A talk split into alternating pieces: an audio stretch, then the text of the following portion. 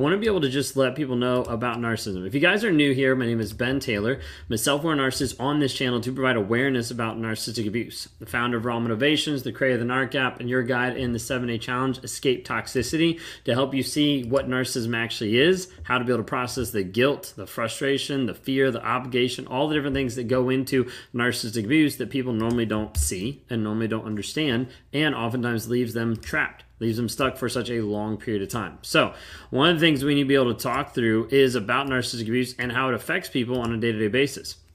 How to stop blaming yourself for not accepting for not accepting narcissistic patterns when you were younger. I'm an adult with narcissistic parents. So like as far as like not accepting like like not putting up with them, like knowing better, a lot of times when you grow up that's all you know. So there's like a big piece of like that's the only thing that you know, that's the only thing that you're used to, and so it's really hard to be able to set like standards of being able to set boundaries, being able to set differentiation with it. Okay, with it, a lot of it is going back to understanding, hey, how they showed up, how they responded, how they interacted with you wasn't right. And so being able to start setting healthy boundaries is the next step forward of actually moving forward and saying, hey, I know who I am. I know the direction I want to go. This isn't right. This isn't what I need to have in my life anymore. A lot of people are no contact even with their parents just to make sure that it's like safe for them. How do narcissists choose their victims? Oftentimes it's looking for people who either are naive or are able to be manipulated. A lot of times it goes back to people who don't know who they are and don't have healthy boundaries. Do we need to wait a lifetime for accountability and apologies? Uh, I wouldn't wait a lifetime. I'd focus on your growth and development because the closure doesn't come from the narcissist, it comes from you. How can they just go cold and not call or text? Because they don't care. Like, think if you have something in your life that you just absolutely don't care about, you know, whether you, it's, uh, I don't know, uh, an article of clothing or you know what type of toilet paper you get like if you think about it in that regard of like if some like something you don't really care about Think of it that way. Narcissist doesn't care about you. So as a result, it's like, don't care. So they can move on really easily. He was arrested for coercive control. He is out now telling one, I'm mad and financially ruined. Yeah, a lot of times they'll try to blame you. So many times. I'm going through a custody battle with the narcissist. Uh, Kimberly, if you don't follow already, follow Judge Anthony or Anthony Bompiani because uh, that's a big resource that's able to help you a ton. How do you know if the narcissist is really done with you? Uh, Ruthie, it's when you're done with the narcissist. Like at the end of the day, like the only way that the narcissist is actually going to stay away from you is when you actually decide to close the door, lock it, and say, hey, you're not getting back in. That's why we talk about no contact to give you capacity to be able to heal. Like there's not a final discard, there's when you decide it's a final discard. Did you feel your abuse wasn't intentional? My ex feels he wasn't abusive because he didn't do it on purpose. So evil and bloom, a lot of times people will say that. A lot of times the nurses will say that. Um, but you have to flip it around. Like it wasn't intentional to hurt, okay, but it also wasn't intentional to keep you safe. There's a whole difference. The intention thing is like a great conversation to have of like, okay, you didn't intend to hurt me, but you also didn't intend not to hurt me. So you're still doing it. And now that they've been aware, like, and then you still see it happen over and over and over again, like it's still intentional. Like you understand, like it hasn't even changed. Uh, what about when they have a new supply? Oftentimes they'll go be the new supply and they'll still come back to you. Don't believe like when they go to the new supply they're done. They're done when you're done. Like it's that's your responsibility at this point. Once you know about it and they keep coming back into your life, you need to close, block, ghost, make sure there's not a way for them to actually come back in. Why do why do narcissists discard?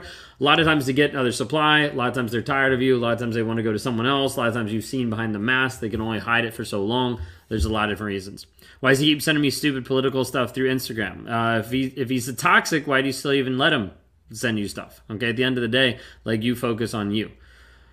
Um, he told me I gaslight myself when I was vulnerable, and it was a mean thing to say. Is that narcissism?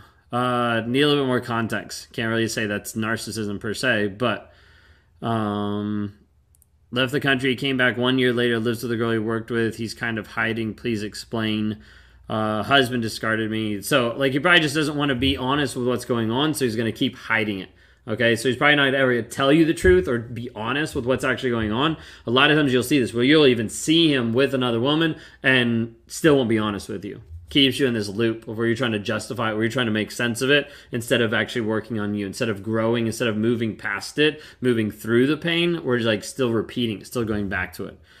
Um, why are they still obsessed even years later? A lot of times they're just trying to get a reaction. Um, they're trying to get something out of you. Why is he telling everyone I'm the narcissist? Makes me completely mad and worthless. He's got to flip it around on you so he doesn't feel bad about himself and so he can justify what's actually happening. Uh, white my narcissists make friends with other narcissists X. Uh, a lot of times we'll see that. Sometimes narcissists, narcissists that will like connect and then triangulate, then pit people against each other. It's very, unfortunately, it's common in one sense. Reached out to my ex last Tuesday. We went to her place and she cried, cuddled, held hands, and I tried to kiss her, asked her if she wanted to get back together, and she said no, told me she's with other guys. Why did she do this to me? At that point, it's just get a supply out of you. Uh, so just get something from you in the moment and then continue to move forward with her life.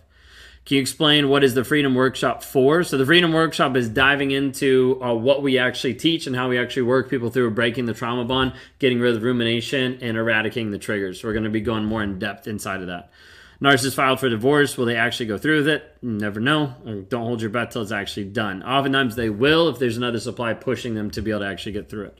He cheated on me twice and he says he's trying to change for me. So there is no trying. There's either you do or you don't. Okay, a lot of people get this confused. Narcissist loves to say, hey, I'm trying.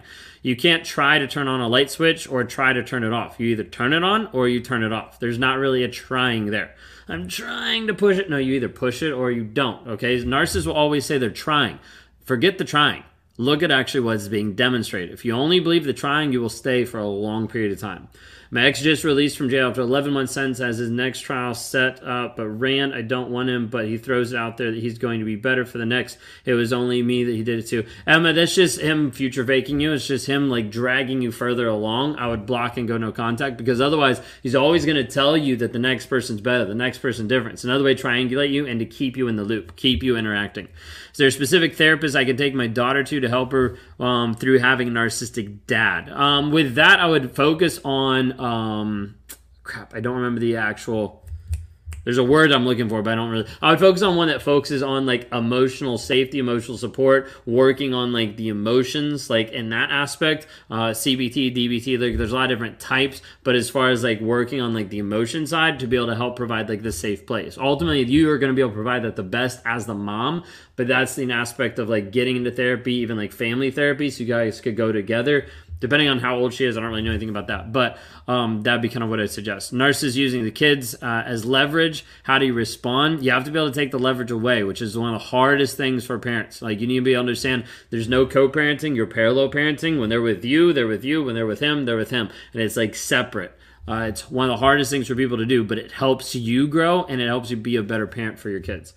Keep doing the good work. Have you worked on healing your shame and healing your inner child? How did you experience? So, Chandra, that's a really good question. One of the things in experiencing the shame is like narcissists are driven by shame avoidance, right? So for me, it was actually coming to terms that my shame wasn't actually coming to harm me, coming to hurt me, but shame was actually coming to warn me about different things in my life. I didn't want to admit it. I didn't want to see it. Uh, so it was a process, and we did some inner child work, working through that, where I was able to talk to shame and figure out what shame was actually trying to sell me, like all these different things. But then realized that shame for me wasn't actually out to get me, wasn't abusive in my mind because I had to run away from it, right? So when I was able to start accepting and acknowledging it, started flipping the whole frame and getting less triggered by shame.